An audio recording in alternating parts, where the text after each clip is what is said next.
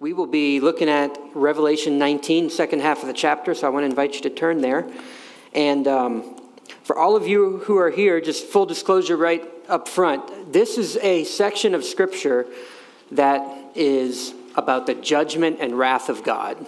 So you might be wondering, gee, what did I just walk into? A whole sermon on judgment and wrath. Well, um, I hope that you'll be able to see that actually seeing the assurance of. Um, coming judgment and wrath is actually uh, is this ringing? It seems like it's pretty loud up here uh, aiden. I don't know if it needs to come down a hair.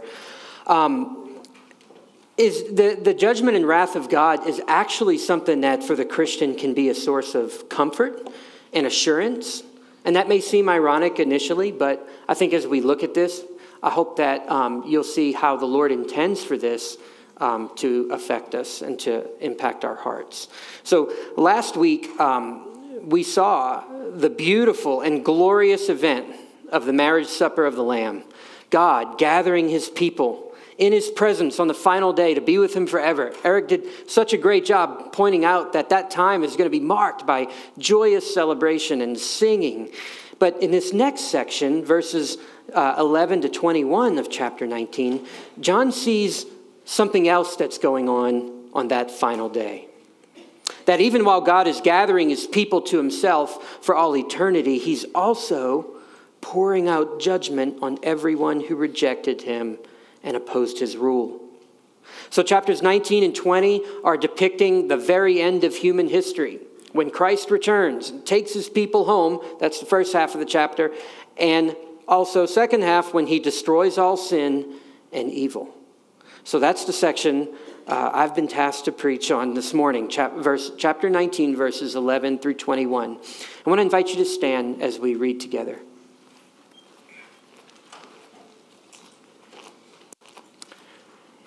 Hey, Aiden, can you do me a favor and just bring that fader down because it, it sounds pretty hot and it's ringy up here? Thank you. Appreciate it. Revelation 19, 11 to 21. Then I saw heaven opened, and behold, a white horse. The one sitting on it is called Faithful and True. And in righteousness he judges and makes war. His eyes are like a flame of fire, and on his head are many diadems, and he has a name written that no one knows but himself. He is clothed in a robe dipped in blood, and the name by which he is called is the Word of God. And the armies of heaven, arrayed in fine linen, white and pure, were following him on white horses.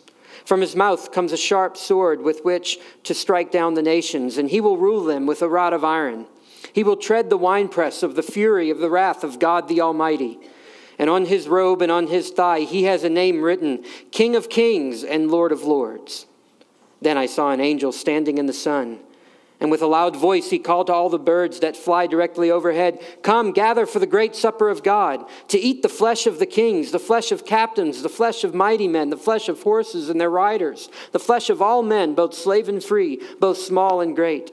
And I saw the beast and the kings of the earth with their armies gathered to make war against him who was sitting on the horse and against his army.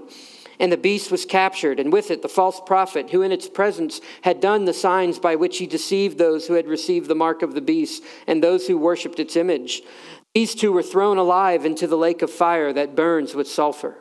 And the rest were slain by the sword that came from the mouth of him who was sitting on the horse, and all the birds were gorged with their flesh. Pretty intense passage, right? But this is the word of God. And the grass withers and the flowers fade, but the word of our Lord stands forever, and especially as it depicts future events and assures us of what's coming. So let's pray and ask that God's word would have its full effect on our hearts as we look at it together this morning. God, we avail our hearts to you right now, and it's this is not a section of scripture that we might necessarily willingly turn to in our morning devotions to read, but it is nonetheless your word.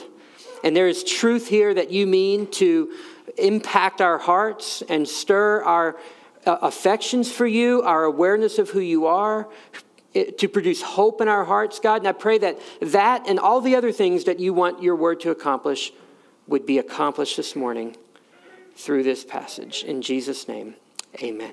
Amen. You may be seated. In the year 2000, many of us were cap- captivated by one of the most memorable trailers that ever came out, and it was for the movie The Perfect Storm. And if you haven't seen the movie, this is a, about a fishing boat that's at sea when three massive weather systems converge on them, and they're left trying to survive. And the trailer that was so captivating was it was so captivating because it ends with the boat on this, this near vertical pitch of a wave. And it's, they're facing what is really the most massive wave that anyone's ever seen. And as the boat is going up this wave, the trailer ends. And so you're like, what in the world is going to happen? How, what, how do you end the trailer like that? Of course, it makes you want to go see the movie. And I didn't know how it was going to happen. I don't like to have uh, spoiler alerts and all that. I, I wanted to go, so we watched this movie at some point. And the movie does a great job telling their story leading up to this encounter with a 100 foot wave, which I'll give you the spoiler alert now, which everyone dies. So I, I, after that, I was like, no, no, no, no. So the movie ends, everyone's dead. No, some, somebody survived. I mean, you know, it, rather than being filled with compassion for this crew who lost their boat and their lives to this storm, you know, my mind is going, well, wait, how do they even know what happened? There's nobody who survived to tell the story. It's not like the Titanic where some people died and they could tell the story. Everyone died? How do they even know? You know, my mind is going there. It was just so unsettling to me, but it was very intriguing. My brother recently sailed from Gulfport, Mississippi to the Florida Keys, and one dark night they encountered a big storm. And they had 15 foot seas, which is not nearly as bad, and wind gusts at 40 to 50 knots, whatever that means. And it was in the pitch black of night for several hours. And they, they actually had to tie themselves to the boat in case they got thrown overboard. Their boat was taken on water, and the, it was the, the bilge pump or whatever. There's all these terms that boaters used that I'm not aware of, was doing its thing. It was functioning. Thankfully, everyone survived. The wind died down, and uh, they, everyone made it, and it was fine. Well, the book of Revelation is, by the way, one massive spoiler alert because in the end, Jesus wins. That's the point of the book of Revelation. Jesus wins, evil is overthrown. But when it comes to facing a storm at sea, you can do what people do, like tie yourself to the boat in case you get thrown overboard. But at some point, you really are at the mercy of the storm, right?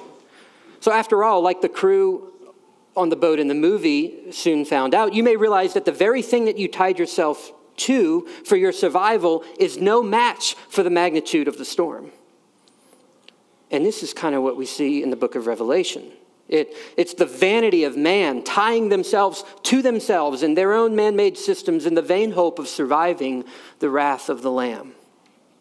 But human ingenuity and cleverness and sophistication are, we see here, are no match for the storm of judgment that is coming. And God is showing us how it all ends because He means for that depiction of how it all ends to actually transform us now he means for that to have an impact on us in the here and now. So, the main point of this sermon is the certainty of future judgment changes how we face present struggles, present obstacles, present experiences, present realities, whatever reality that you're in. And the certainty of future judgment is, is sort of captured in the title of the sermon, which is The Glory of Christ in the Overthrow of All Evil. We see the main character in these 10 verses is the rider on the white horse, who is none other than Jesus. And the certainty of future judgment finds its basis in the first half in terms of who he is, and in the second half in terms of what he does. So the glory of Jesus and the power of Jesus over his enemies. Put simply, Jesus arrives, Jesus conquers. That's how these 10 verses can be split up. There's a simple but very clear certainty to this coming judgment. And that judgment is meant to have an effect on us. It should change how we face present struggles and present obstacles and battles and discouragements and setbacks and pain and suffering and persecution and conflict and everything else that we might face as part of life in a fallen world. So let me ask you how much does the future victory of Jesus over sin and evil and suffering, how much does that affect your life and your thinking right now? I confess for me, it does not. I can be very overwhelmed by just what's in front of me. and the tasks that I need to get done, that I can neglect these things. And God, by His Spirit, though, means for these realities, yes, even the certainty of future judgment, He means for these realities to be a comfort and assurance to our hearts in whatever we're facing. And so we need this passage to reorient us to life and reality as God sees it, and to remind us where all of this is even heading, and to show us the glory and power of Christ over all the evil that assaults us in the here and now. We need to see this afresh. For some, this reality of future coming judgment will be comforting because we found shelter and refuge in Jesus, who is judged in our place. But for others, it will be sobering. For all of us, though, we should be asking this question In which company do I find myself? Am I in the first half of the chapter, which Eric preached on last week? Am I in the first half of the chapter or the second half? In other words, will I be seated with the saints in heaven? Or will I be gathering together in the rebellion of mankind with the false hope that we actually stand a chance against the rider on the white horse? That's the question we should all be asking. Every human being, young, old, churchgoer, non churchgoer, everyone is in one of those two camps. There is no in between. So, how does this certainty of future judgment affect you? How does it affect me?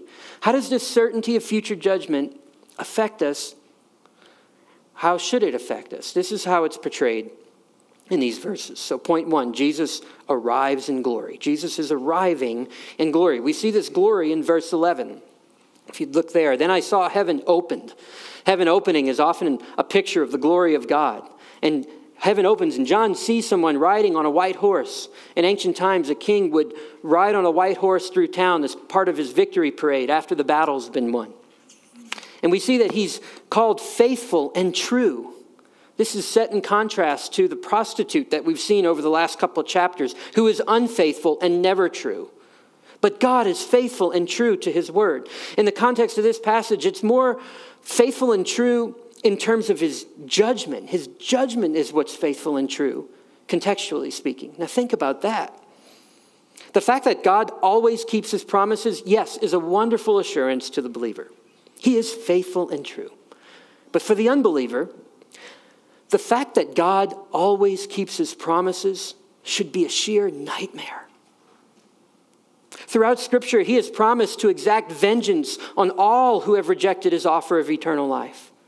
Revelation 19 and 20 are a depiction of that vengeance coming to pass. He is faithfully fulfilling all that he promises to do to all of his enemies. He is being 100% true to his holy nature and person, which is why sin must be judged. To merely turn a blind eye to sin or to sweep it under a rug is to be unfaithful to his own character and to compromise the nature of his own perfect justice. In such a case, he would cease to be a faithful and true judge if that's what he did. But he doesn't do that. He is glorious, he is faithful, he is true. Do you, do you struggle when you come to a passage like this? Like many people do, it would be a common struggle to, to struggle with the idea of God striking down people. And if so, why, why is that a struggle for us? Very often it's because we're thinking of God in human terms. We think it would be wrong if any of us did the things that God is doing, and so it seems reasonable to think that it's therefore wrong if God does it. Well, God is not a sinful human being judging another sinful human being. God is altogether perfect and pure. We are not. God sees all and knows all. We do not. God has revealed the objective reality of right and wrong to us in the Bible, and we have no right to come along and try and redefine that to suit our situation. But when we fail to see these distinctions, then we reduce God to mere man and we interpret his actions as if it was being carried out by a mere man. Part of the present deception, in fact, is to blur the line between God and man and blur the line between right and wrong. We see this a lot in modern storytelling, right? Especially in the last, say, 10 years or so. There's a tendency these days to portray heroes as both this mixture of good and bad. And in some sense, that's good. We don't want to polish our heroes to make them seem like they were sinless or something like that. We want to be honest about historical hero telling or even, even fictional hero telling. So any, any movies and books and stuff that you read, there's a tendency to blur that line between good and bad, to blur the line. And, and many movies and show make, shows make the point that right and wrong is, is so blurry that it's, it's really just relative. And so they push against any objective reality or truth. They bask in ambiguity and mock objectivity, in fact. But when the king returns, verse 11, he's always faithful and true. He does not blur the line. He is perfect in his judgments. Verse 12 goes on to say that his eyes are like a flame of fire. He sees everything and everyone. He sees, guys, that means he sees through our pretenses and our masks. He makes no mistakes. He judges rightly every time. There is no ambiguity with God. Nothing is hidden from his sight. Hebrews 4:13 and no creature is hidden from his sight but all are naked and exposed to the eyes of whom of him to whom we must give account. And it tells us he judges in righteousness. That means when he executes judgment, it is never impure or sinful. It's never cruel. The judgments of God are not God flying off the handle like we might do. He is not like a human. He is not like a human justice system either who, which sometimes gets it wrong. No, he judges in righteousness every time. He fulfills what he promises to do in his capacity as righteous judge. He is faithful and true. Remember, the, the, doxology in Romans chapter 11 says, How unsearchable are your judgments, how inscrutable are your ways. He is righteous, faithful, and true in all his judgments, and none of his judgments does he commit wrong. On his head, verse 12 tells us there are many diadems. In those days, kings would wear a diadem, which is a headband of sorts made out of cloth with jewels attached to it. And these diadems would show which kingdom the king has conquered. Kind of like football players who put the stickers on their helmet, you know, however many sacks or interceptions. And, you know, they, they kind of attest to their accomplishments. That's what a diadem was. We're told that this rider has many diadems, showing his widespread authority and dominion over all things. Then we have this interesting phrase in verse 12 that he has a name that no one knows but himself. Now, it's interesting because obviously we are given some names here. We're given about three names, but there's also a name no one knows but himself. There's different interpret- interpretations of this phrase, but many scholars believe that this is referencing the hidden depths of God. Certainly, the Bible gives us everything we need to know about the infinite God that we serve, but that's not to say that we know him exhaustively right? 1 Corinthians 13 reminds us that we still see in part, we prophesy in part. In other words, there are aspects of God and his eternal nature that we may never fully grasp this side of eternity. It would be great to have all the answers, right? It sure would be great, but we are not promised that. There are aspects of who he is that we cannot know exhaustively. He is that holy, that righteous, that transcendent, that there's a name that no one knows but himself. We see in verse 13 that he's his robe, he's clothed in a robe dipped in blood, which is a reference to his atoning work and how the, at the cross he overcame the enemy at the cross, didn't he? We see in Revelation 12 11 that they, the saints conquered the enemy by the blood of the Lamb, right? So the way the enemy is conquered is by the blood of the Lamb. And the, the blood dipped robe that is pictured in the symbolism is underscoring that point for the readers. In verse 13, he's called the Word of God. Although elsewhere John uses the Logos to refer to Christ, here it's a slightly different use. He's making the point here that, that Jesus, this rider, being the Word of God, is the full embodiment of divine expression. He is the speech of God, as it were, executing judgment of God upon people. He is the, the Word, the divine self expression of God Himself. Along with him are, verse 14, the armies of heaven. Elsewhere in the Bible, armies of heaven refers to the angels, but here it is most likely the saints because they are arrayed in fine linen, white and pure, reminding us of things we've seen earlier in the book. And here too, they are riding white horses behind Jesus. Verse 15, he has a sharp sword and, and uh, coming, uh, protruding out of his mouth which which to strike down the nations, and he'll rule them, it says, with a rod of iron. Notice here that it's Jesus himself who strikes down the rebellion and eradicates all evil. All the saints are with him, but they are not the ones tasked with carrying out his wrath. Some Christians think it's their job to bring wrath down on God's enemies. No, the saints here are with Jesus, but Jesus is the only one who is the perfect and righteous judge, and he's the only one who has the, the right and authority to exact vengeance upon his enemies. And we stand behind him, along with him in this scene, as he carries that out. Verse 16, we see that he's called on his robe and on his thigh, he has a name written King of Kings and Lord of Lords. Now, it's interesting for the other three, uh, we're simply told that these are the names by which he was called. But for this phrase, King of Kings and Lord of Lords, we're told that it's written on his robe and it's written on his thigh. So, yes, it sounds like Jesus had a tattoo on his thigh that said King of Kings and Lord of Lords. This is how Christ arrives in glory as the Almighty, all powerful King who rules over all and whose authority cannot be thwarted or challenged. Now, let's just pause for a moment. That's a lot of intense, heavy stuff, right? So let's just pause and think how should these realities affect our lives right now? Well, if you're trusting in Christ, oh, brother and sister, take comfort in the fact that one day He will eradicate all evil and all pain all suffering, all injustice, all brokenness. He will wipe it off the face of the earth. Are you ready for that to happen? We should be ready for that to happen. We should be longing that that happen. This is the hope that the Christian has. We, we live in the tension now, don't we? That's for sure. But we have a hope that one day He's going to wipe it all away and we will see Him face to face. We'll feast with Him at the marriage supper of the Lamb, first half of the chapter. But for the present time, we live in the tension. So, what do we do with that? Well, just think of our own personal sin struggles. Every sin, and apply it to your own personal sin struggle. Every sin and temptation that you face will one day be struck down, and you will be fully and finally free. Does something in your heart well up and say, Oh, Lord Jesus, do it soon? Let it break into my life right now, God, please.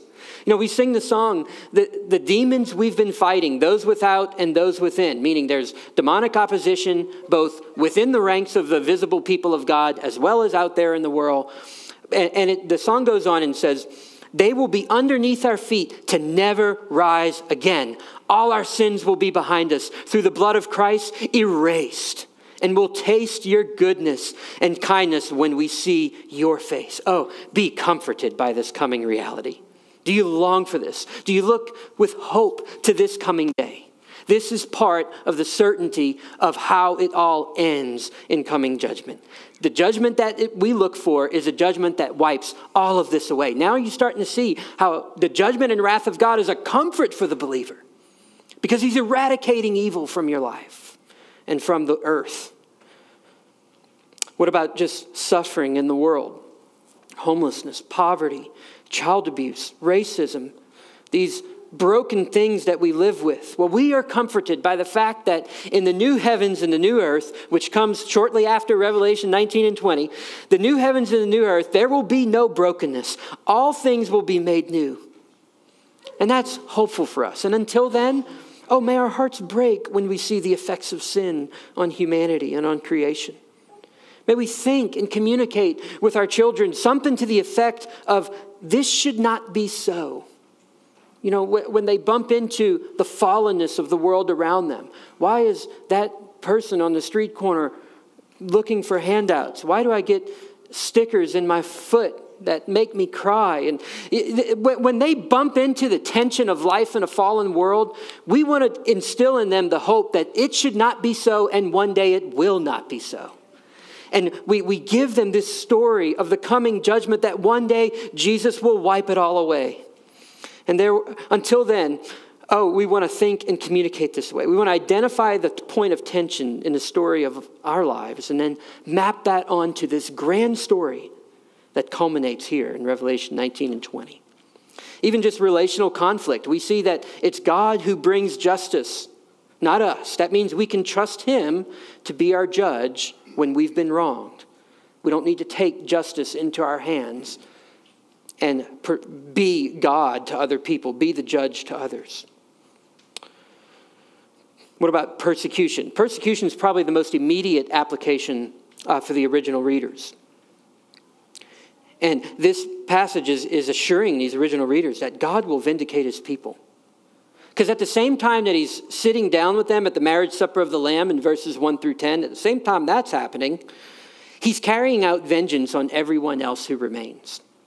Now remember, we, we've said it, and Eric said it, and Pastor Billy said it. When we come to Revelation, these are visual symbols meant to convey spiritual realities. It's very important. So it's not always necessarily meant to be read literalistically or linearly or chronologically. The, the writer is going to paint multiple scenes that are happening at the same time. And so I think that's what's happening in, in chapter 19 here is while this marriage supper of the lamb is going on and the lamb is here, there's this other thing where the rider on the white horse, who is also the lamb hosting the dinner, is carrying out judgment. And, you know, how can, how can all these things be happening at once? Well, Jesus is not limited to space and time. And, and we're not meant to get hung up on those details. He's portraying the end of time and what is taking place. So, at the same time that he's feasting with his people, he's carrying out vengeance on everyone else who remains. He's overthrowing the beast and the false prophet and his armies. Jesus will have the last word over his people, not his people's enemies. I think that's the primary comfort of this passage to the original readers, and therefore should be the comfort for our own hearts. This is the glory that will mark his arrival at the second coming. Jesus arrives in this kind of glory. Point number two, he conquers in power. Looking at verse 17 to 21, this angel calls on birds of prey and invites them to the great supper of God. Um, I have a special appreciation to see birds being used and, synonymous with the wrath of God because if you know me, I don't like birds. I'm very afraid of birds. I've been attacked multiple times in my life by birds. I know you don't believe me, but it's true. And um, so when I see this, I'm like, see, they're a product of the fall, and God is using them. No, if, you, if you're a bird lover, that's good. I, I need my theology. I will pray for you, and, I, and you could pray for me. Um, I, I, really do have a, fear of birds. It probably has something to do with the fact that my parents took me to see birds in 3D when I was about five years old, and uh, it was terrifying. But maybe it's unrelated. But here, the, these birds are called upon to a feast. It's, they're invited to a supper. And what's on the menu for this supper? It's kind of gross. It's the bodies of everyone that this divine warrior will slay. Fitting for birds, nasty things they are.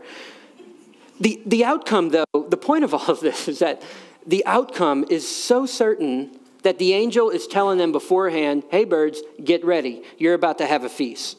We don't want to miss the contrast here either. So we're told about the great supper of God, where the birds feast on the flesh of God's enemies. But earlier in the chapter, we learned about the marriage supper of the Lamb. So you see the, the contrast. There's two suppers going on where God's people are feasting on his goodness and mercy, and the birds are feasting on all of those that God has judged. And so for us, that just begs the question what feast are you going to be at? Will you be eating or getting eaten? Now remember, this is symbolic language, but it, it's meant to provoke these questions. Do we find ourselves in verses 1 and 10? Or do we find ourselves in verses 11 to 21 thinking that we're going to overthrow the rider on the horse, only to be defeated and eaten by birds? Again, symbols meant to convey graphic, serious, spiritual realities. Will there be literally birds eating literal flesh? Not likely. But these are depictions of the, the horror and disgustingness of what is going to take place as part of God's judgment upon sin. Notice the list of people in verse 18 shows that all God's enemies will be judged. No one's getting off the hook because they're a person of power or wealth or have the right connections. James Hamilton put it this way the point of Revelation 19:18 is that neither status, influence, nor significance will exempt anyone from God's justice. And I love what he says here. The gospel is a leveler of persons because neither wealth nor status brings anyone closer to God than another. Everyone is in need of the justification by faith in Christ. But the judgment is also a leveler of persons. because neither advantage nor disadvantage will affect the justice of God. You ever thought about that? The gospel's a leveler, but, but so is the justice of God. No one's exempt, no one has special privileges on either side. We all need Jesus. And here's the most absurd part of this whole thing. Verse 19, we see that the beast and the kings of the earth are with their armies gathered to make war against the rider on the white, on the white horse. I mean, right up until the very end, they actually think that they stand a chance against the Almighty. What on earth? Man left to himself will always think that he can topple God.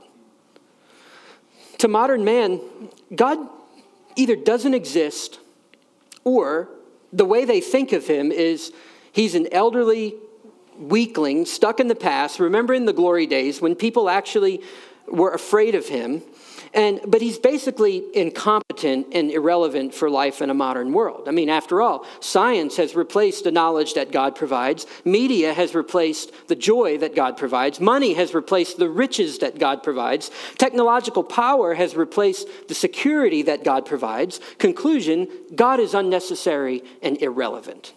That's the, the mindset of modern man.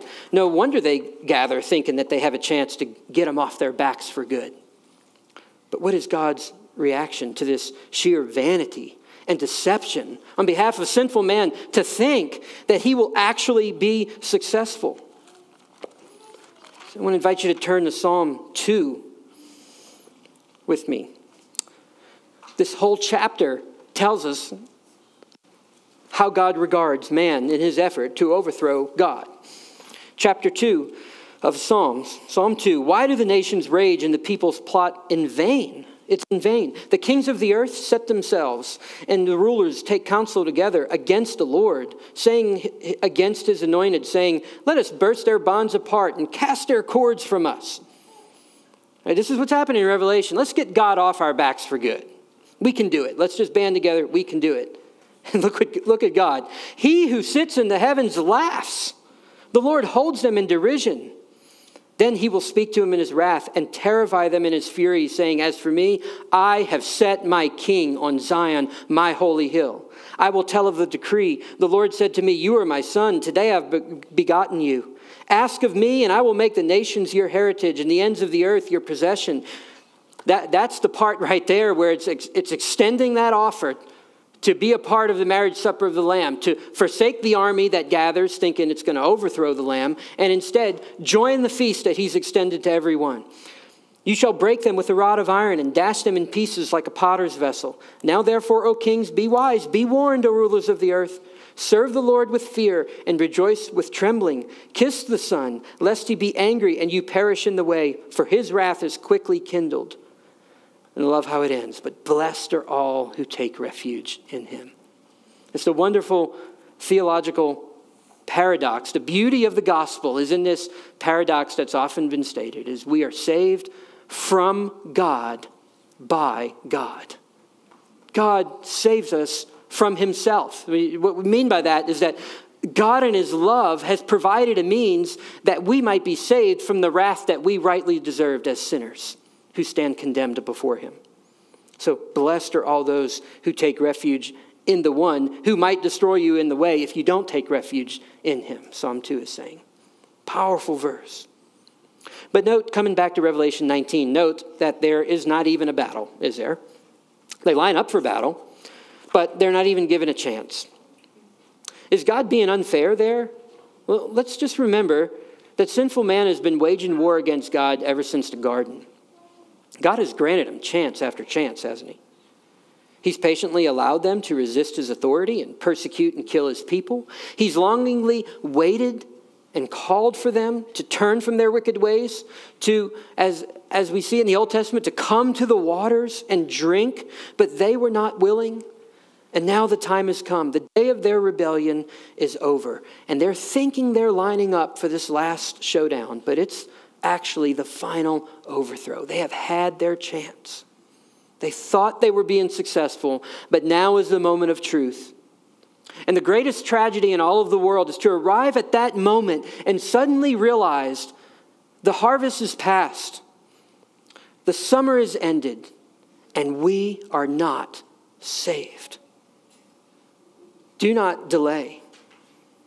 If, if you might find yourself in that position while you still have breath, that breath that God gives you, that you're still alive, is an expression of his patience towards you, saying, You still can turn to me and turn from your sin and put your faith and trust in me, and I will forgive you.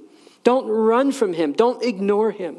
He is beckoning you now, and one day that voice will go silent, and it will be too late.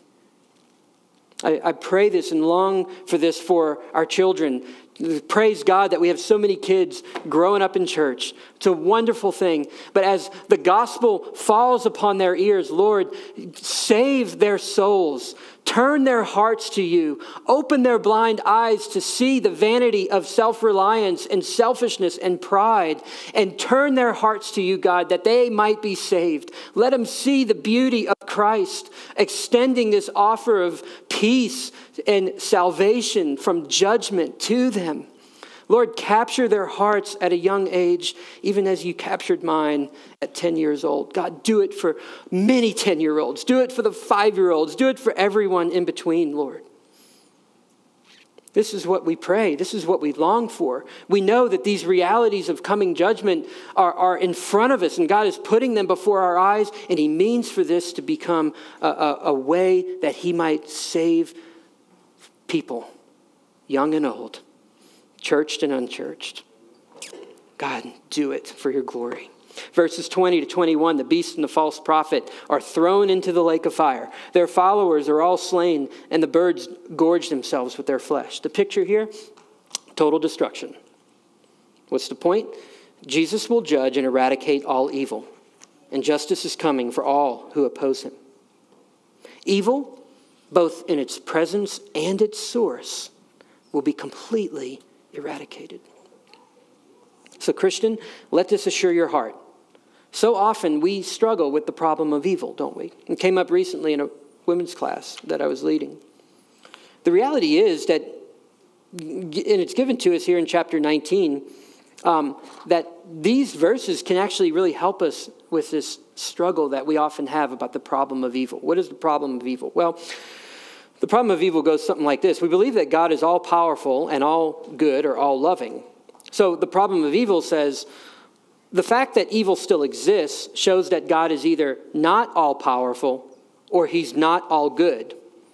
But the existence of evil means he can't be both powerful and good. In other words, if God is all good and evil exists, he may not like evil because he's all good, but he must not he must have been too weak to stop it which means he's not all powerful. On the other hand, if God is truly all powerful and he lets evil exist, then he must not be all good because it was in his power to stop it and he did nothing about it. That's how it goes. But this passage reminds us, actually, that he never does nothing about it. Every sinful act, every injustice, every evil deed, every disgusting crime committed, and every vile thing that ever existed will be judged. We might not see it now, and so we think that he does nothing about it, but it will be judged. So picture it this way every wicked, filthy, vile evil is flowing downhill. You, know the expression, it flows downhill. It, it's flowing downhill into a cesspool of iniquity. Just picture this.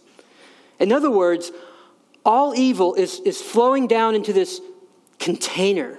It's being captured and contained. And what we see here is that one day it will be scooped up and thrown into the lake of fire by the all powerful, all loving God who rides on a white horse with final victory in his hand. No evil deed will ever go unpunished. And this is an expression of his both power and his goodness. The presence of evil does not cancel out either of those. But then you might say, well, that's future. It's, that's a future thing that's coming. Isn't it unloving to permit these things now? Well, behind that question is often the assumption that prevention is the only way for God to be all loving. But is it possible, actually, that God is working through the evil, sinful rebellion of mankind to bring about his greater purposes? I know from a human perspective, we may wonder what good could possibly come out of a particular evil, but we also know that God ordained, not just used, the greatest evil ever committed in human history to bring about the greatest good that could ever come to humanity the redemption of mankind. And union with the Father, Creator, eternal life in heaven. He brought all of that out of the greatest evil that was ever committed. If He can do that, then could the evil, sin, and suffering that He permits not actually be the absence of Him being all loving, but the very expression of it? An expression of the ultimate good that He is achieving, emerging from His intrinsic nature of pure goodness and pure, limitless power? Yes.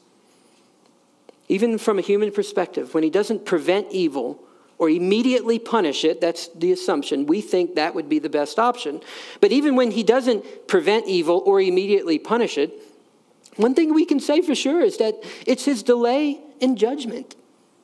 And that delay in judgment is, in fact, patient and loving toward his enemies not wanting that any should perish, but that all should come to repentance. But one day, time will run out for those who do not repent. On the other hand, for those who trust in Jesus, oh, the certainty that one day God will judge evil and eradicate it completely. Oh, it just puts things in perspective now. Here's a few ways. For one, it should stir up hope in our hearts that whatever persecution we may be called to face, Whatever sacrifices we make for the kingdom now will all be worth it in the end. Do we think that living the Christian life should be absent of sacrifice or pain? Or, you know, might you not be able to take a particular job or play a particular sport? I had to make this decision when I was in high school, when a particular sport was going to really pull me out of church which was a means of life for my soul. God intends it to be that way. There are sacrifices we make that don't necessarily fall under the realm of you might get your head chopped off for being a Christian. It might not be that, but what sacrifices are we making that's God calling us to make for the good of our own souls, for the advancement of His kingdom? Whatever sacrifices we may make, this book of Revelation, in particular this passage, wants to assure us that it will all be worth it in the end and that should put hope in our hearts. It should also call us away from the vanity of sinful pleasure and pursuits because we recognize that one day all of that's going to be judged and destroyed anyway. And if we're trusting in Christ now, Christ died to liberate us from the tyranny of this beast. And so this calls us out of those sinful ways and calls us into holiness and purity and righteousness. Finally, it grants perspective on how we approach our work. Now, by work, it, it, may be in terms of vocation, like you go to a job or you work from home. It might be the very full time job of parenting, in which you never clock out. Um, however, you want to view work, the mundane stuff of life can be treated two ways. One, we can see those things, we can see work as either ultimate or we can see them as significant, and both views are wrong, and both will set us up for disappointment. So, my job or, or, or my vocation is not ultimate. If I live my life like it is and my work and I work my job like it is and give myself to my work like my work is ultimate, I'm missing the reality that my joy, peace, and happiness can only come from Christ, not my accomplishments. And this passage reminds me that. Eventually, my misplaced hope will disappoint. On the other hand, my, my work is not insignificant either if I see my work as just a chore, as something that just gets in the way of personal fulfillment, as a necessary evil that I have to do in order to make money to survive and just need to make the best of it, but it's not really it's not really any point to it as some unfortunate reality that I just have to live with until I win the lottery or something where I don't have to work anymore, then I'm reducing my work to less than what God intends it to be for me. So, whatever side you gravitate towards, this text reminds you that yes, the world is still broken and sinful. And yes, the day is coming when all of that brokenness and sinfulness will be wiped away. And Jesus will conquer his enemies. And every evil will be done away with. And in fact, the reason God left us on the earth after he saved us was to leave a testimony of that coming reality in our witness and in our work. So, we're to be the people who live and work in such a way that a bit of that future reality that we're reading about breaks into the present reality and whets people's appetite for what's to come. This is what it means to be salt and light in the earth, to be a city on a hill, right? The certainty of coming judgment compels us to live for the good of others, especially their eternal good. It frees us from placing our hope, as we sing in that song, placing our hope in what will be destroyed. It grants us peace that God will one day right every wrong and judge every evil person who has not fled to Jesus. Sin will be fully and finally done away with. And until then, we want to be the people who live like that's true, who live in the good of that future hope, that it, it compels our hearts, it animates our faith.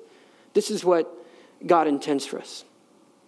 Now, Joshua, if you want to bring the team and close in a song, I want to bring out one last point as part of this conclusion. And I love this part. In that day, when he treads, the, there's this phrase, when he treads the winepress of the fury of the wrath of God. What a phrase. In that day, we will know it's all over, sin will be wiped away, and in that we will be filled with the deepest gratitude. Why gratitude? Picture the scene that is painted for us. Jesus is on the horse, the armies of the saints are behind him, also riding white horses, clothed in fine linen, watching this destruction take place. It's sobering. But what will we feel in that moment? We will see in that moment firsthand what we all deserved. We will not be going, yeah, that's right, serves you right. We'll be going, I should have been down there. Why me, Lord? We will be filled with gratitude. How is it possible that I find myself seated on a white horse behind Jesus and not in the company of those opposing him? We'll realize in a fuller sense than we do now that the reason this is all possible is because the wrath that fell on them which should have fallen on us but didn't, happened because it fell on Jesus in our place. I mean, another way to say it, the elephant in the room as we watch sinful humanity being struck down by the sword of Jesus is that we too are sinful. And yet we're not being struck down. Why? What on earth happened? Well, there's a play on words here in verse 15 in the phrase, rule them with a rod of iron. You might see a little superscript next to the word rule in your Bible. And it Another, the, the word in Greek is actually shepherd. He will shepherd them with a rod of iron. In other words, the king who executes vengeance is also the shepherd who lays down his life for the sheep.